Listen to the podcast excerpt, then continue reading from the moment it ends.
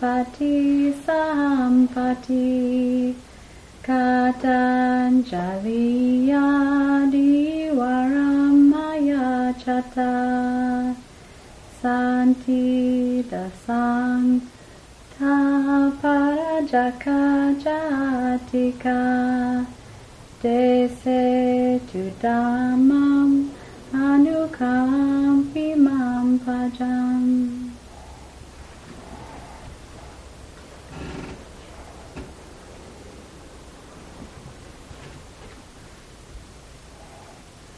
Thank you, that was perfect.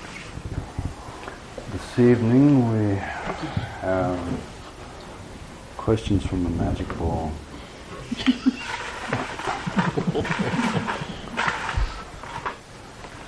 Which will be chosen at complete random.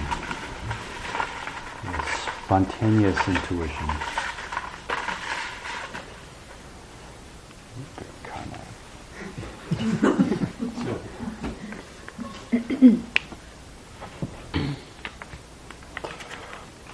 Oh, start off with a good one.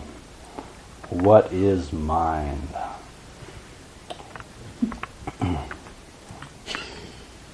Not yours, mine.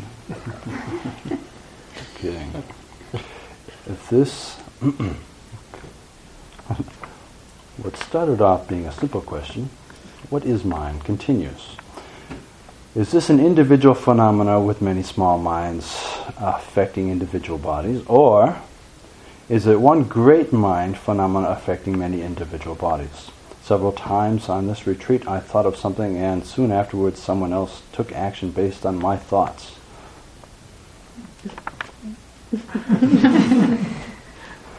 this seems to support the one great mind theory, but it could be the individual minds being subjected to the very similar conditions and are thinking alike. What does the Pali Canon say about mind? Phenomena in this sense. What are your thoughts? Am I being deluded? we'll start at the end. Probably, because um, we all are to some extent, uh, which is, a, a, I think, a good humbling place to, and realistic place from which to practice the Dhamma is that we are all being deluded by our thoughts, views, and perceptions to some extent. so, what is mind? Well, in Pali, the word is uh, the main word that we refer to as citta. Uh, there are other uh, terms, uh, vijnana, which refers to consciousness. Um, but uh, let's say generally we, we, we, use the term citta in a, in a more general sense, which refers to mind, heart, or that part of our being which is not physical. You could also call it nama, they, another way to refer to what we are is nama rupa. Uh, rupa meaning body or, or materiality um, or form, and uh, nama referring to that which is, is uh, mental. So, what is mind? Basically, everything that's not the physical elements of your body you can consider mind. So, um, Sense awareness is mind, memory, perceptions is mind, thought formations are mind. Uh, basically, you know what makes us what makes us uh, um, alive, in a sense, is mind. Because once you take consciousness out of a human body, then it's considerably different even a freshly dead body, it just doesn't look the same. It's amazing. You know? um, it should look pretty much the same as, uh, as a living body or, or a sleeping body and a dead body next to each other. They don't look the same. Uh, something uh, important has passed away. So now, my general understanding of uh, how mind functions is that more or less they're individual streams of consciousness which are bound up for the time being with this or that, this part of nature, these groups of elements that we call our bodies. Uh, but mind or the mental energy, it doesn't stop at the body. It doesn't doesn't stop at the skin, right? And uh, you know, it can it, it's not limited by that. So it can definitely kind of go out and around, and certainly um, for people who have a lot of um, more well-developed minds, well-developed meditation, then the sphere of their mental energy can envelop the whole room, uh, the whole entire area, and um, ultimately can uh, be unlimited. So that's how uh, I certainly understand it, even just among normal people.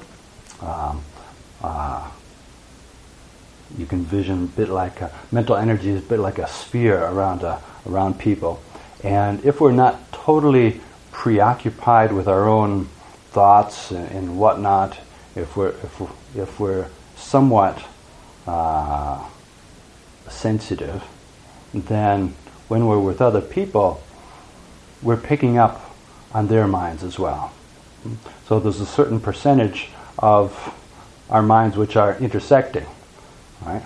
It's like okay, in a kind of a, a crude metaphor, we got got mind A, and we've got mind B, and then there's a certain part where they overlap, and then well, whose thought is it? You know, it kind of arises in that in that area, and then uh, it's not uncommon for two people to have the same thought at the same time, and then someone says it, and they say, "Wait a minute, that's my thought. I was just thinking that." So how does that work? So I, uh, um, although there are uh, like it's an individual stream, we're very much interconnected, you know, and affecting each other, and uh, and that can be used to create a positive effect as well. Many of the meditation masters, you know, when they would have um, people sitting meditation in meditation hall, kind of enveloping the whole hall with their minds and helping people just to calm down, helping people uh, to, to reduce their kilesas, at least during that time, especially, especially around Ajahn Chah. We would do that, people would come and wouldn't know, wouldn't know why exactly, but just being around Ajahn Chah, their minds would just go much more peaceful. You know, a lot of the defilements or hindrances wouldn't arise so much, uh, and uh, um, because he had the ability to just envelop everyone with, with loving kindness or a sense of, of samadhi. He had a very, very powerful mind.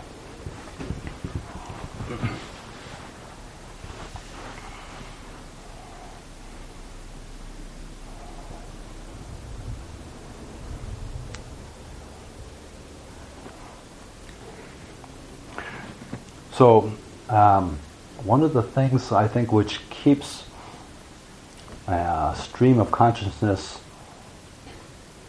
somewhat separate or individual, like an individual stream of consciousness that goes from, from life to life, is precisely the identification uh, which gives rise to birth after birth after birth. And uh, what happens to mind or consciousness after the death of an enlightened being after one is fully purified and, and no longer uh, is no longer has any identification, you know, with body or any aspect of the mind, uh, when stream of consciousness is totally purified from even the most subtle forms of greed, hatred, and delusion. Then what happens when that person passes away? Where does their mind go? So that's uh, that's a question which I'm not going to answer because even the Buddha didn't answer it. And people would ask.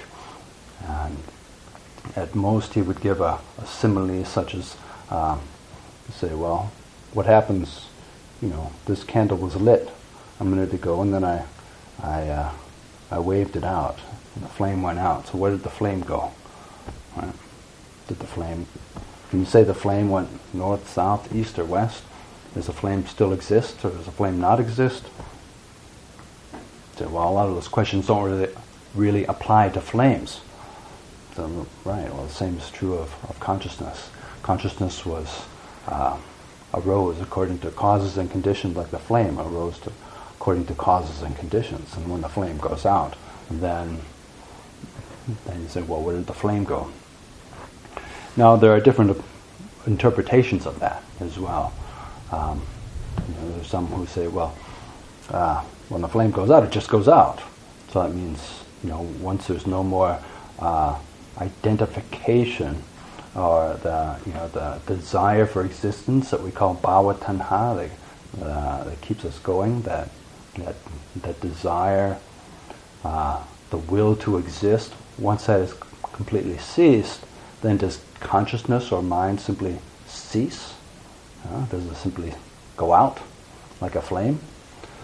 Um, that's one possibility and some people interpret it in that way or uh, is it the case that when uh, uh, in ancient India, apparently their their philosophy or their idea of a flame uh, was that it was like a latent state of a fire. Fire kind of existed in a latent state, and then when causes and conditions arose, it could come into uh, manifestation, and they would see.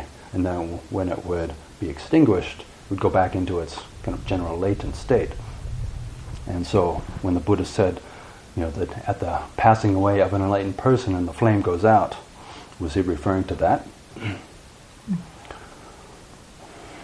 or is it when the when when consciousness uh, no is no longer limited by uh, an individual identification, an identification with particular mental and physical elements is it simply released, uh, no longer bound, you know, by this limiting uh, concept, and just kind of like a drop in the ocean instead of just being an individual drop. It just, you know, if you take take a little drop, it's individual. You throw it into the lake.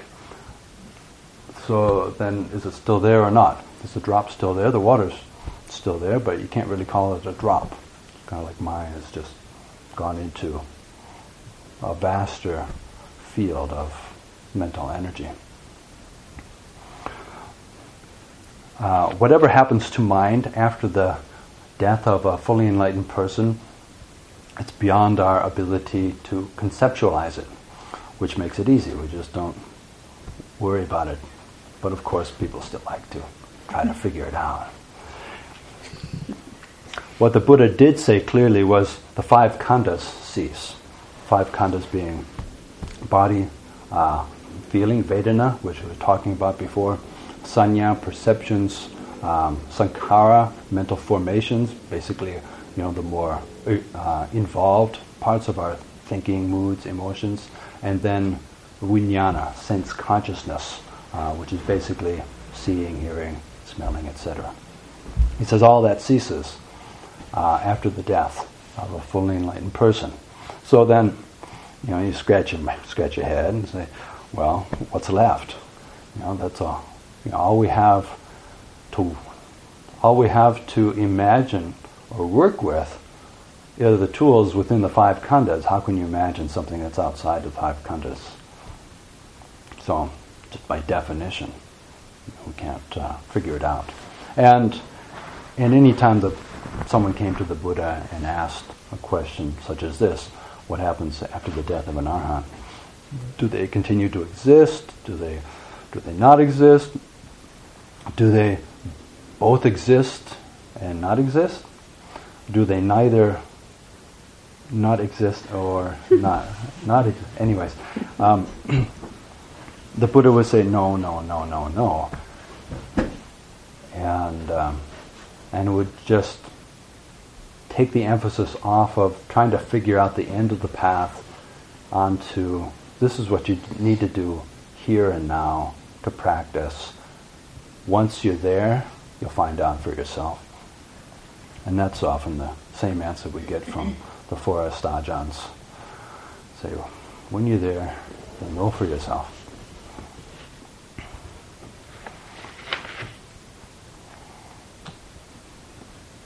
The first question.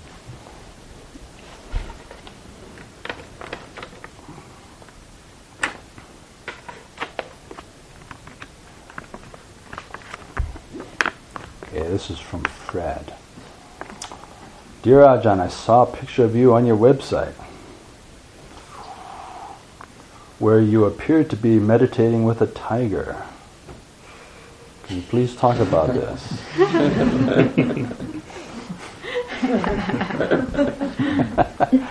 it's true, it was not photoshopped. Neither was the tiger stuffed. There was, there was a live tiger. Um, however, to be honest, I can't really say I was I was meditating with that. I like to. It would be a great story if I could say yes. A ferocious wild tiger came out of the jungle, and I spread metta, and it laid its great head in my lap. Which is what the picture is. The tiger's great big tiger, and it's got its head in my lap. And um, but that photo I think is from the Tiger Monastery, probably in Thailand, which is a, uh, a monastery which began with a few tigers that they had saved from the wild, or tigers that were going to be destroyed uh, by the Forest Service, and they volunteered to take them in and raise them. And the tigers became very tame, especially the ones that were raised from cubs, so they became like big, docile uh, cats. And then um, we visited them, group group from Chai visited that monastery a long time ago when they were still very small and they just had a few tigers. And uh, the abbot, you know, still had a lot of time and, and uh, took us around. We were able to take the tiger for a walk and uh, it was really impressive. I was very, very impressed with tigers. Some of those, I think it was the most beautiful animal I've ever seen and to be able to be right next to the tiger, and uh, you know, it's just it's very powerful. It's got a, a lot of power to it. And then uh, Abbot put some milk tablets in my hand and said, "Here, hold it out to the tiger." So I did that, and the tiger went, and its tongue was bigger than my hand, and it just you know, kind of rough, like like wet sandpaper or something. It's like, uh, but then uh, about ten years after that, I I went again with uh, Ajahn Amaro and Ajahn Sudanto. We were kind of going through that area. I think we were on the way back from our branch monastery in on the Burmese border, and uh, we stopped in. By that time, it had turned into a huge operation, more like a zoo.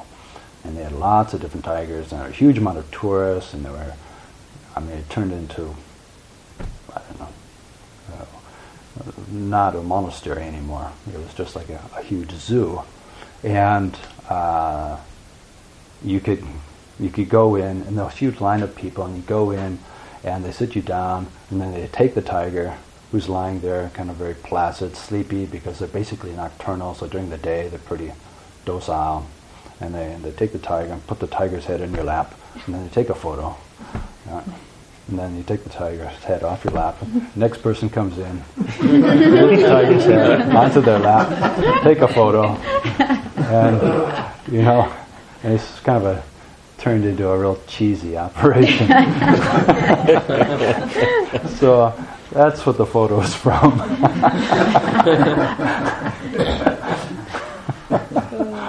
but um, it makes a good photo.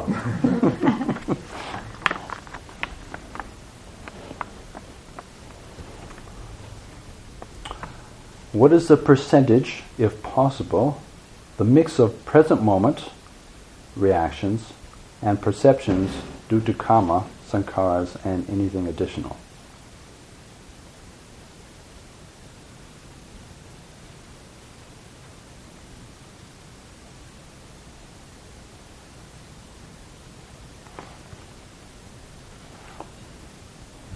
I'm not quite, I'm not fully clear on what's being asked.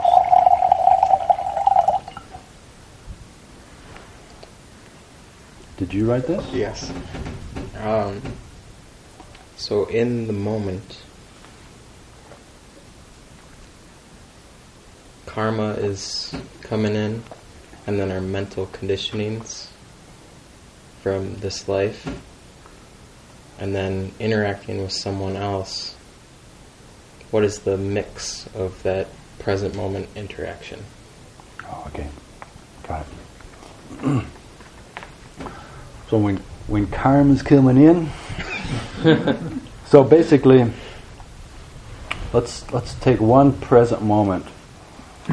The the entire history of, of the universe, all the causes and conditions, um, many of them from our own personal karma intentions, and, but also other other causes and conditions in addition to that all come together in this present moment, then what we bring to that, um, it creates the next moment. Is is then the is both the reaction, but then the cause and condition for the next moment, and etc. Mm.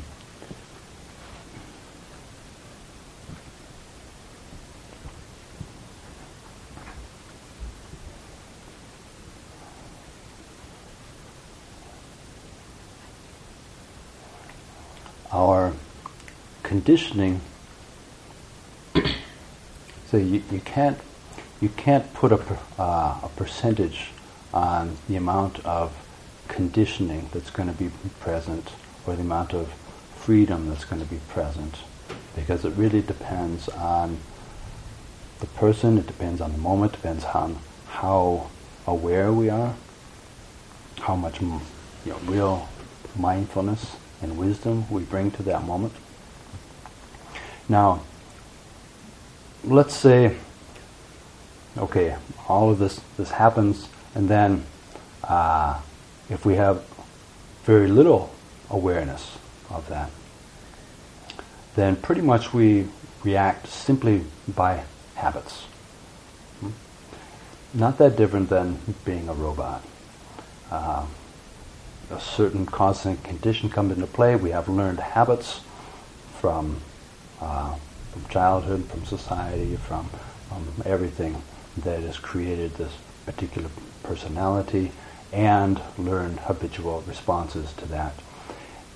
Some of which might be appropriate for situations, some of which might not be appropriate, some of which might be socially acceptable but still not be leading to happiness. So, um, or if we've been practicing Dhamma for a while, some of our habits might be quite good. So even if we don't have mindfulness, then we might respond in a wholesome way, just due to our, our positive conditioning, wholesome conditioning. So, uh, but even if that's the case, without much, with very little mindfulness, then there's very little freedom. Freedom to go beyond our conditioning. Now, it, um, doesn't mean we don't have any mindfulness there um, because just to survive, almost all beings will have some basic mindfulness.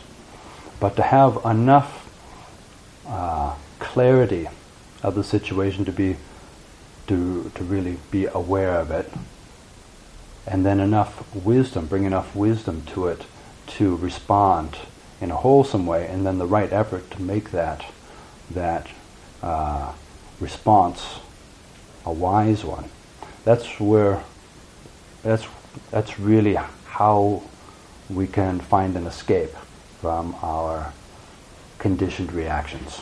That's really how we can get out of the prison. and so it's not just being aware, right? But it's also being aware with wisdom, bringing whatever amount of, of wisdom we've developed to bear on that moment as well. Um, just being aware animals have to be aware when they're killing, but that doesn't necessarily mean they're going to be uh, tr- transcending their habitual patterns. doesn't necessarily mean they'll be making wholesome decisions. Uh, thieves have to be very aware when they're going to crack a safe or break into a house. They have to have clear awareness if they're going to be good at what they're doing. Uh, but that doesn't mean they're going to be free from their um, habitual thieving. So bringing wisdom to bear on it with awareness, and then and then also making that the the shift again to right effort. So at every moment, if we're practicing, it's not just mindfulness, but also right effort. You know, at every stage of the Noble Eightfold Path, mindfulness, right mindfulness, and right effort have to go together at, uh, with each factor. So, right effort then means making making sure or making the attempt uh, that our reaction will be a wise one, will give rise to wholesome states of mind, or at least allow the unwholesome states of mind to cease. So it's, it is uh, more than awareness. It is, is all these other factors of the path coming together in harmony.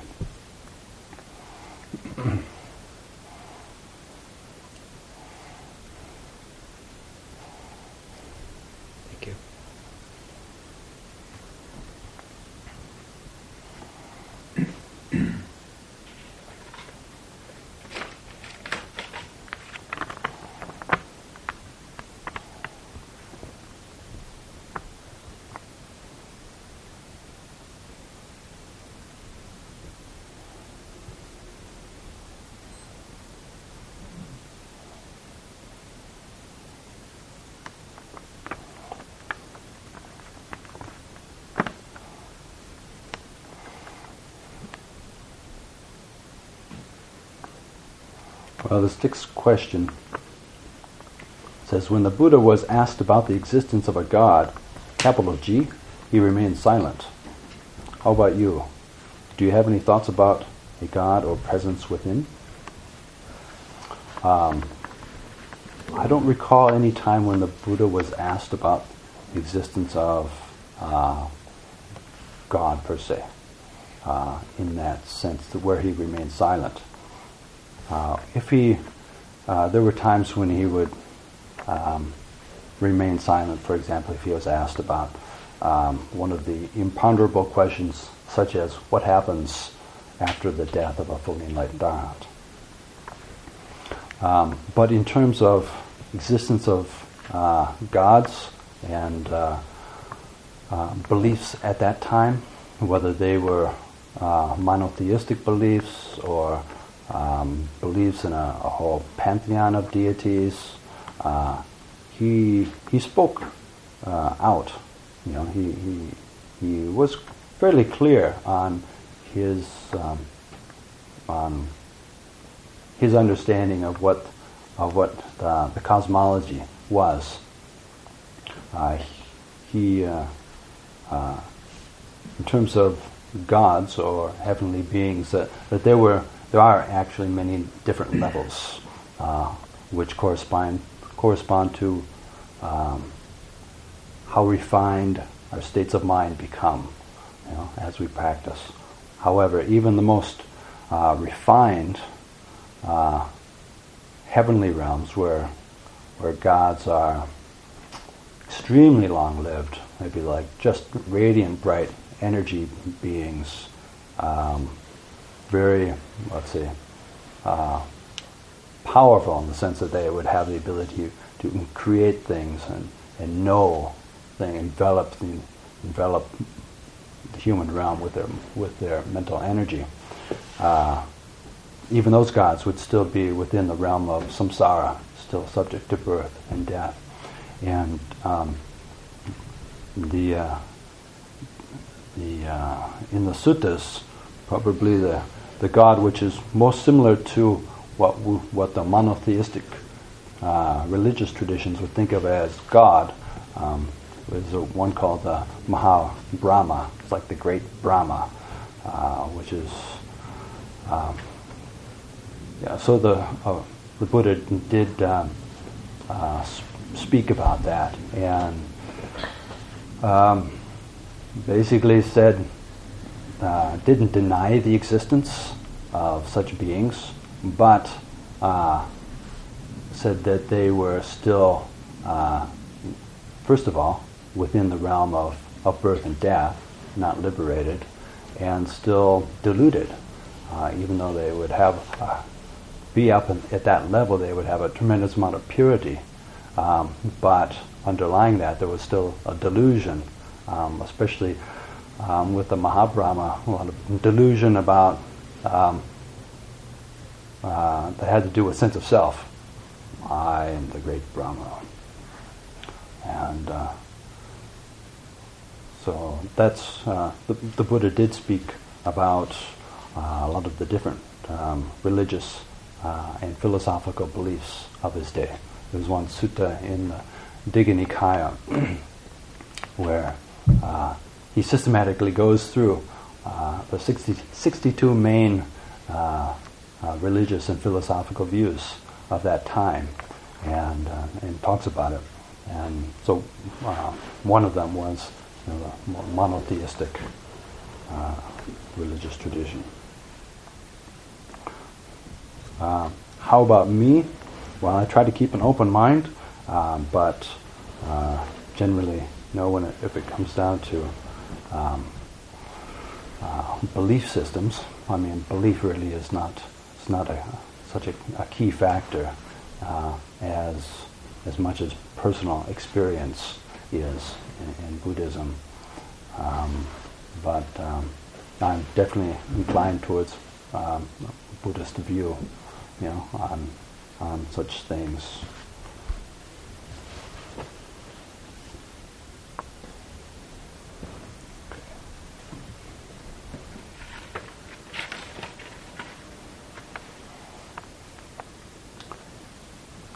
Clear that those we live with may benefit from our practice. How do those not in our lives directly benefit from our practice?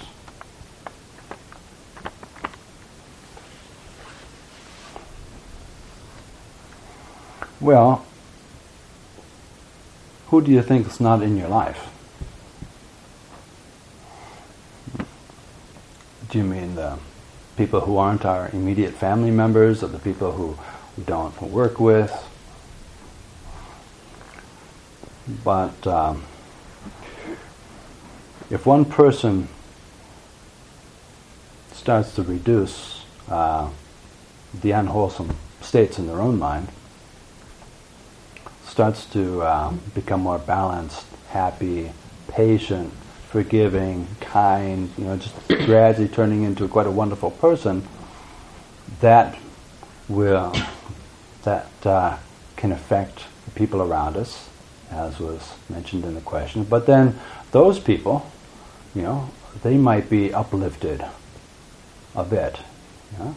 Just being around someone who is, you know, bright and joyous can, can put us into a good mood. And then, but then that that let's say that family member, but then they go to work in a better mood, and then they may affect the people uh, in their immediate sphere, and then uh, and then those people, you know, in in uh, you know in another way may uh, affect in a positive way those uh, other people that they know. So gradually, the ripple effect can continue out. So in that way, I think kind of directly we uh, we do have an effect on the world. It's not um, it's not just the people that we see around us, but then the people who those people affect, and then the people who those people affect. And um, you know, I think the ripple analogy is, is quite accurate. And, and the farther it goes, maybe the intensity might drop off a bit, but the, the sphere gets wider and wider.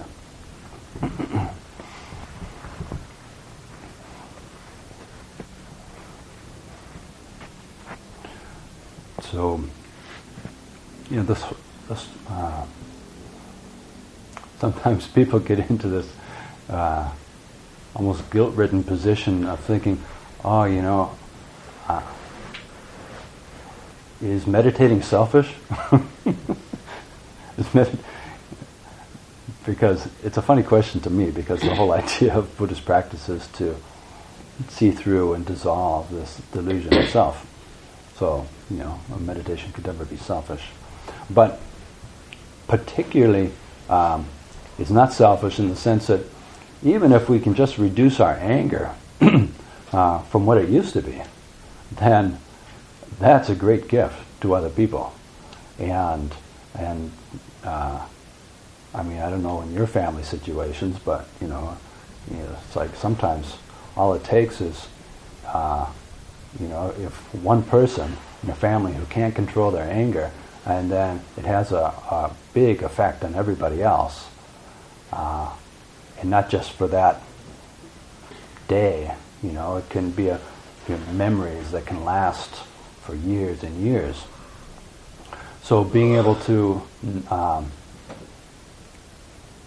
reduce our anger enough or raise our our um, our wise responses to the level where we don't explode, uh, even just that much, uh, is a huge gift. You know, not at all selfish, and uh, and you can just directly see how that would benefit everyone around us. So this, the the dichotomy breaks down between you know am, am I meditating for my own benefit or for the benefit of other people?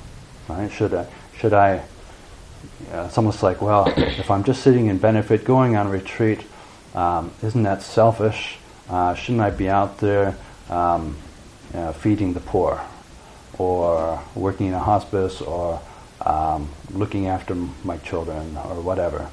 Uh, but coming on retreat or having a regular practice, if it makes you more patient, kind, loving, forgiving, then you are serving your family directly. You are doing the best thing you can for all the people you work with and for society in general. Uh, and correspondingly, if you want to go out and, and uh, be of service, you know, physical service in the world, help people, donate your time, then that's not just service for other people, but it helps us.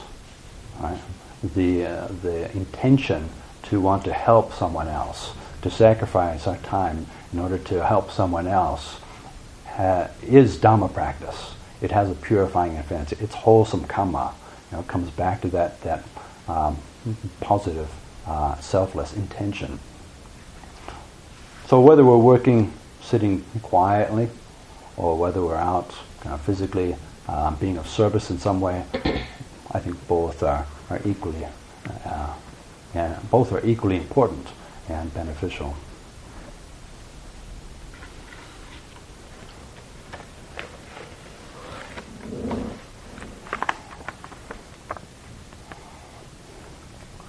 Ooh, it's a tough one. Is using hand sanitizer a violation of the first precept. Only when you take it and hit someone over the head. Hmm? or, or if you for, if you force someone to drink it and they keel over, that would be a violation of the first precept. Um, if you were squirting hand sanitizers on innocent mosquitoes, that would be a violation of the first precept. You got a mosquito on your thing, it's. I'm just cleaning my hand. and they get covered and they die. Uh, you can't fool karma. so that in that way, so I would say sometimes. This is the answer to this question is sometimes. Microbes. Now, uh, obviously, the question is referring to microbiotic life, and um, the uh, uh, there's no clear, um, let's say, in terms of Dhamma, there's no clear guideline where life stops, stops and starts. There is a gray area uh, on uh, what is a living being.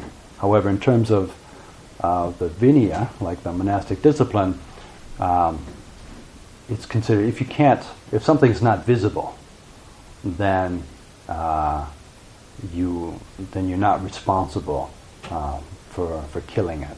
In the sense that if something's so small that you can't see it, um, then um, you wouldn't. Uh, it's not a breaking the precept. Of course, in, in the ancient days, you know, they didn't have electro, electromagnetic microscopes. Um, you know, microscopes that can detect these little um, the, minute dinosaur-like creatures who are existing on our skin. And uh, so, yeah, what happens to them? So it's an interesting question in the sense that um, if we take the precept and we try to try to refrain from all killing, and we start to reflect, well, uh, even if I am very, very careful, is it possible to refrain from all killing? Partly, um, some of it is unintentional. For example, if we're walking through the forest, uh, we may accidentally step on ants. Uh, it's very difficult uh, not to unintentionally, unknowingly uh, harm beings just through our presence in the world. Um, but that's that's unintentional. And now, if we actually know um, through science that there are living beings on our skin if we if we just wipe our careful, if we just wipe our hand, you know, on our arm, does that crush them?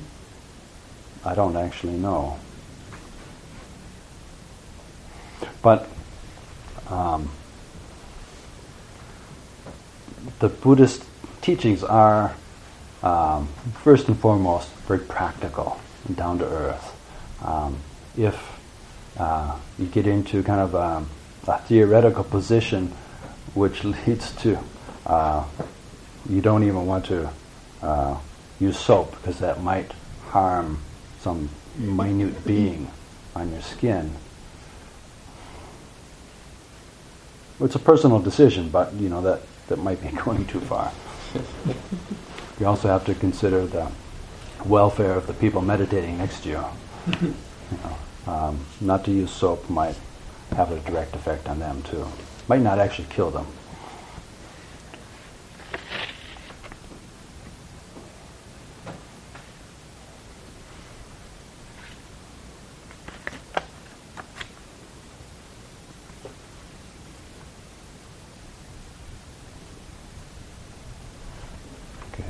Another question regarding karma.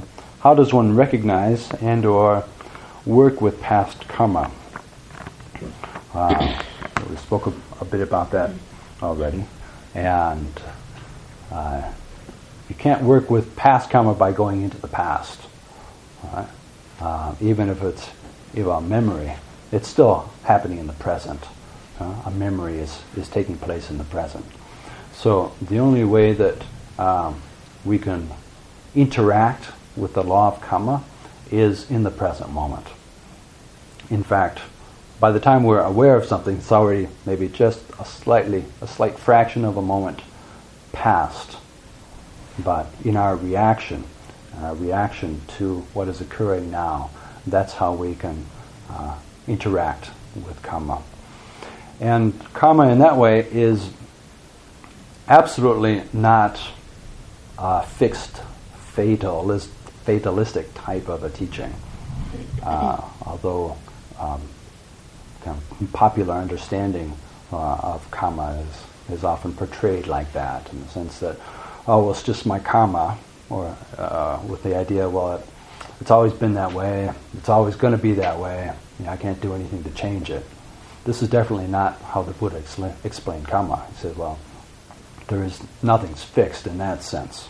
Uh, there may be very strong tendencies, m- maybe uh, uh, um, uh, we may have done things in the past which are likely to have very strong effects, but there's only a there's only a few acts which are uh, really unchangeable uh, temporarily. You know, the effects are quite certain, um, at least at least temporarily. But then those effects will wear off as well.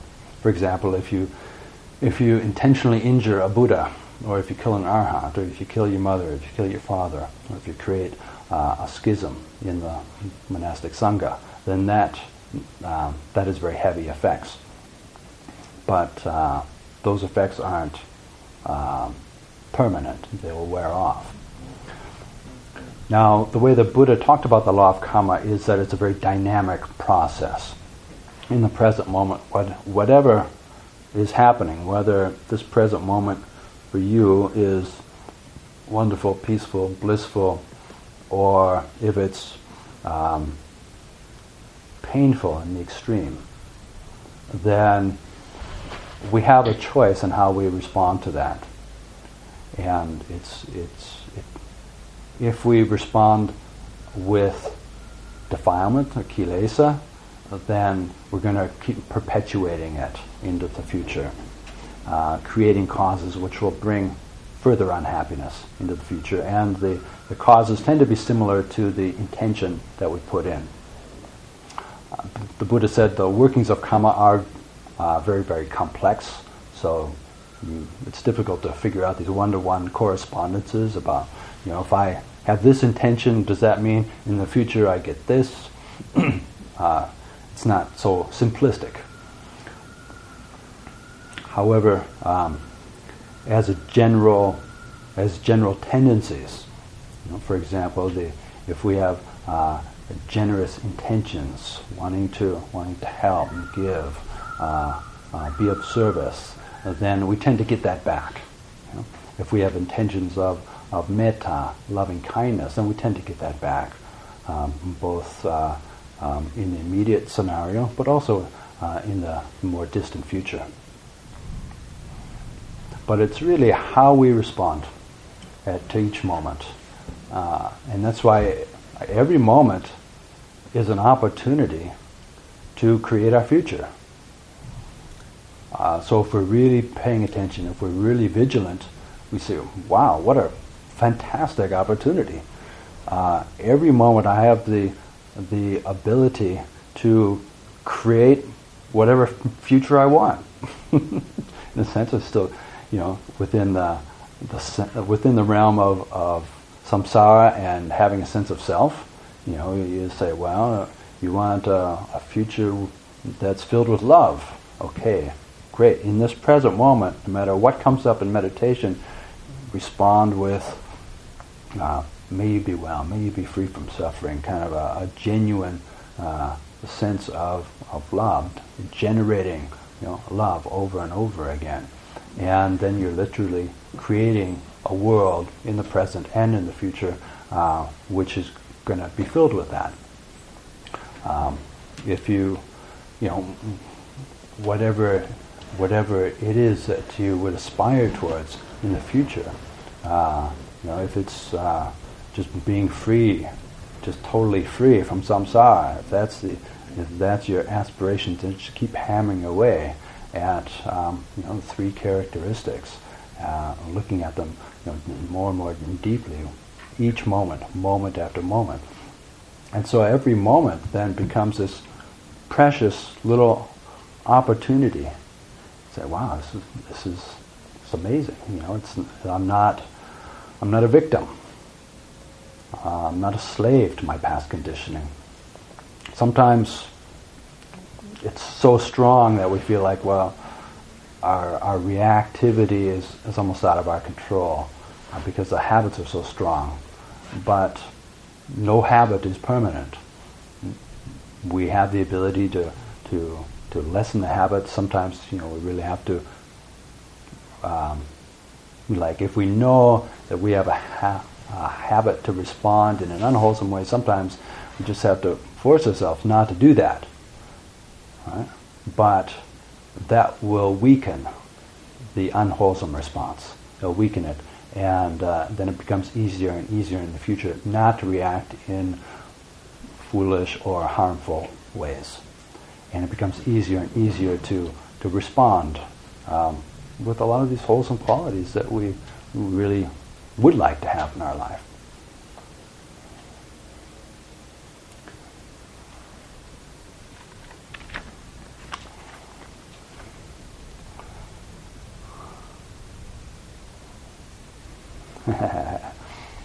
what inspires your Dhamma talk topics?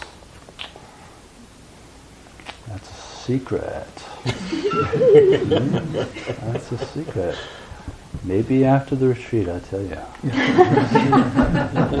you listen closely. Listen closely, see if you can figure it out.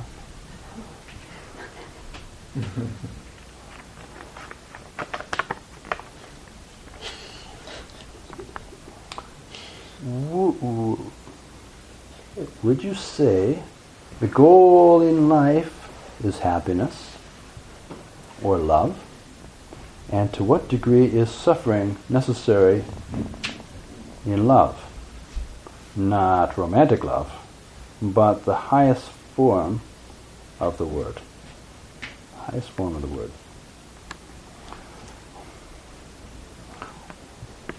Well, um, the word, let's see. Okay, well, let's start in the beginning. Would you say the goal of life is happiness? Yes. Goal of Buddhist practice, for example, or the highest human potential, uh, is happiness. But then, how do you define happiness? What type of happiness? And what is the happiness based on? Uh, generally, how uh, Buddhist practice works is that we replace a more g- gross happiness with a more refined happiness. And then uh, the mind naturally inclines towards happiness or that mental pleasure. And so it's impossible to, to really force ourselves to really let go of something until we find a more refined happiness. And then we don't have to force ourselves at all. It's like, boom, you know, mind, even without conscious intention, mind's going to incline towards that more refined happiness. Uh, so that uh, that's how we can um, use happiness as a way to lead us along the path from um, the more worldly levels to more and more refined levels. now, the Buddha did refer to nibbana as the highest happiness. If he was going to describe it as anything, he said, well, it's the highest happiness. So, in that sense, you could say yes. Now, if you want to look at the word love, uh, love in English, of course, can mean almost anything. Uh, I mean, I, I, uh, I love, I love toast and peanut butter, but that's not my ultimate aspiration. When you're hungry, well,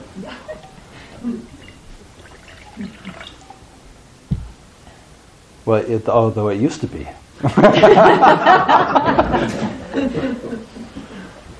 when I was younger, maybe it used to be, but I guess that's a sign of progress. it's no longer. Uh, so now there's. Uh, you know, we're not referring to a romantic love, but let's use the, the Pali term metta. So metta refers to a kind of uh, caring for uh, other people, a, gener- uh, a, wholesome state of mind that's generated to to uh, uh, want to uh, sincerely cares about the well-being of the people around us, animals, and ourselves. You know, let's not forget ourselves. We are one of all the beings in existence. now, metta can be developed to greater and greater uh, levels of purity. Uh, uh, ultimately, if metta is unconditional, then that's real metta, right? Um, as long as it's conditional, it's it's part metta and part worldly love, right? Now, I I love my parents, um, but there's probably uh, some some of that is because they're my parents, right? Uh, a special relationship because um, of a long history together, uh, gratitude for all the things they've done for me, etc. Or with children, it's like I, um, some of you probably love your children, and uh, but and there's a tremendous amount of sacrifice, almost like a un- almost unconditional love for children, and yet it's not quite unconditional because might care about your children a little bit more than some other kids on, on the street, you know, strangers' kids on the street. It's like, well, I care about them too, but you know, my children, I'll do anything for my children. So it's not quite unconditional love uh, because there's still that sense of possessiveness of mine, you know, my relationship. So real metta is is a very high standard, you know, uh, where it's not based on on conditions such as am I getting anything back? I mean, it's a lot of a lot of love is based on getting something in return, and it may not be it may be something subtle, or it just may be like I'll I'll love you if if you love me back, right? But if you don't love me back, I'm not going to love you, right? Or or uh, I'll love you if um, if you give me some for, sort of security in some way, make me feel secure or make me feel whole. Uh, you know, it's like getting something back. Or um, I'll love you if you if you tell me I'm wonderful.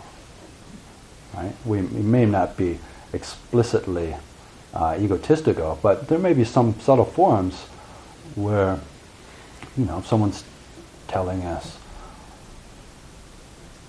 "Oh, you're you're so wonderful. I couldn't live without you. I want to be with you my whole life. Oh, you're you're the best person. You're the best thing that's ever happened to me. Oh, you're so fantastic." Then um, it's easy to love people when they when they're like that, or when they when they give us mental and physical pleasure in some way, and they're not giving us suffering. Then it becomes easier to love people. Uh, but even in subtle forms, you know, not the gross forms, but it's more subtle forms.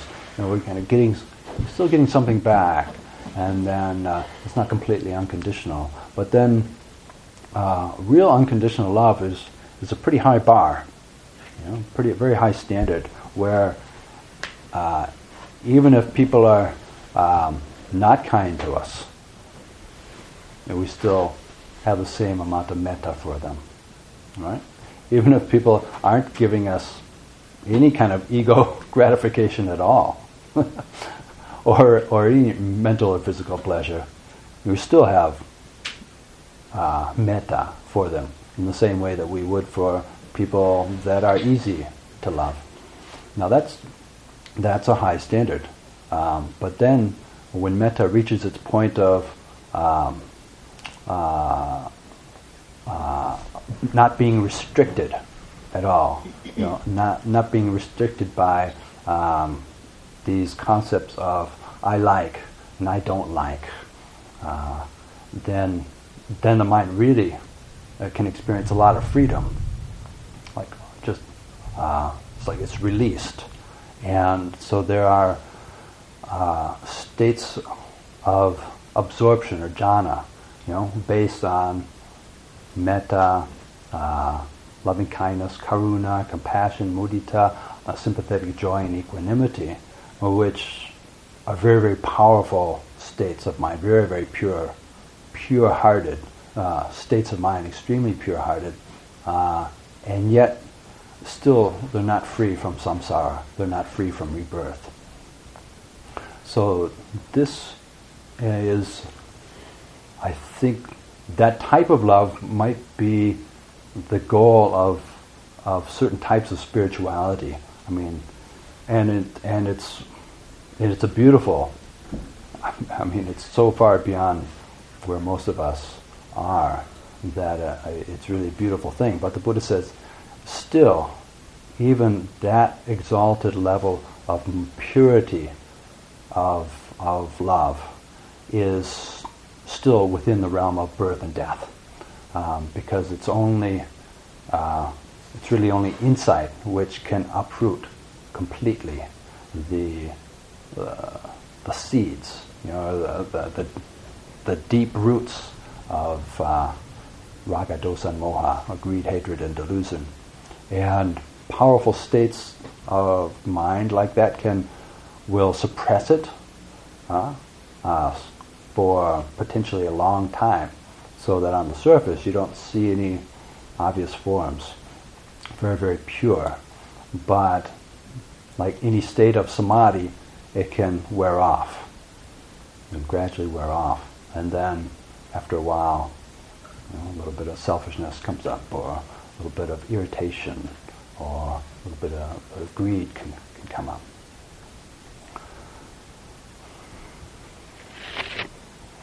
So those are my thoughts on uh, happiness and love.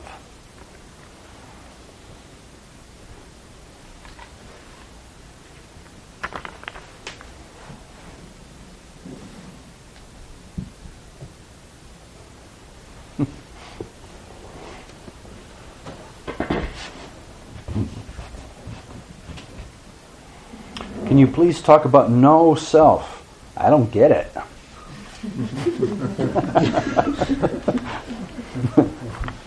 I like I like that. I don't get it. Honest.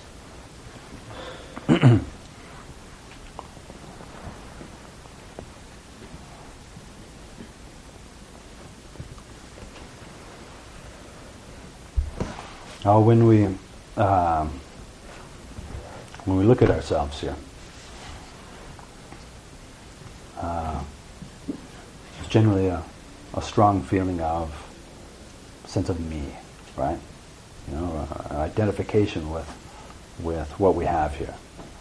Uh, if I look down at at these elements, uh, you know, I say that what immediately comes to mind is my arm, my legs, my fingers, my robe. And uh, when memories arise, you know, I think, well, it's my memory, it's my thought, etc. So there's, there's a constant um, kind of identification with what is manifesting in the present moment. And where does that come from? Uh, now, the, uh, the Buddha would say the, the root cause of all suffering is this identification. It's like appropriating bits of nature that are just happening by themselves, but then calling it mine.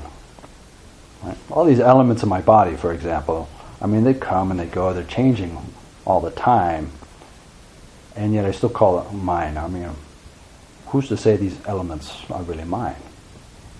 But I appropriate them and call them mine, even though they're changing every day, and after a certain number of years, the molecules have totally changed after after years, like 98% of the molecules in the body are different. So is it same mine or different mine? Or anyways, the uh, the uh, identification, uh, where wherever it comes from, is a thing which kind of keeps us going throughout life and from life to life. But it's also the thing which then needs to be protected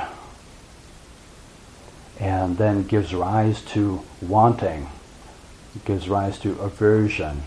And so this delusion of self is the kind of the really the the illusionary kingpin of defilements, which then creates all the other defilements to try to protect or embellish that illusion of self.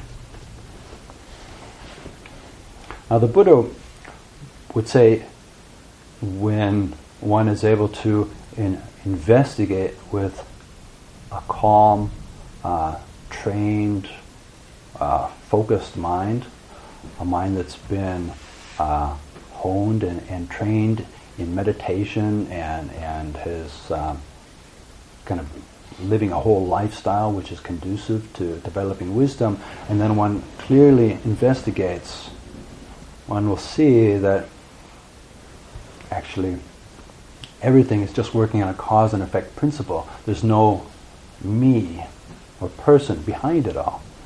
Even with something like seeing. Right? Like I was saying, it's just you have a functioning eye and then something outside and then consciousness comes in and seeing happens. Um, even decisions that we make. Very, uh, it's very instructive uh, to look at the decisions that we make. How much freedom do we have in making decisions? Um, so many of the decisions that potentially we can make are simply based on on what? Following our conditioned habits. And say, well, where does where does this decision come from? And then again, it's based on because of this, because of that. Uh, where does this thought come from? Do we have any really original thoughts? Um, most of the thoughts, you know, can, or maybe all of the thoughts, can be traced back to other uh, conditions, other um, something that we've read, something that we've we've seen, something that someone else has said, um, which has kind of cre- been causes or conditions, and then a thought arises as a result. And the more one's able to see this on a momentary basis, so wait a minute, everything's just kind of happening on a cause and effect principle here. Where is me and all of that? And um, and, and uh, gradually, you know, that's we see through that illusion. And one of the things which really helps is is seeing how that sense of self creates suffering for us. And this is where the basic um, strangeness about human behavior comes in, is that we're all seeking happiness, and yet we tend to do things um, either in small ways or sometimes big ways, which create our own suffering. Uh, why is that? Because of this basic delusion of self. Uh, as long as it's there, it, tries to do things to perpetuate itself. And in the process, the only way it can do that is, is really through, mainly through defilements, um, but even through identifying with good things. You know, it's the basic identification, even if it's identifying with being a good person, a moral person, a kind person, you know, it still comes back to this, there's identification there, and that's going to create some, some dukkha, some suffering in the future.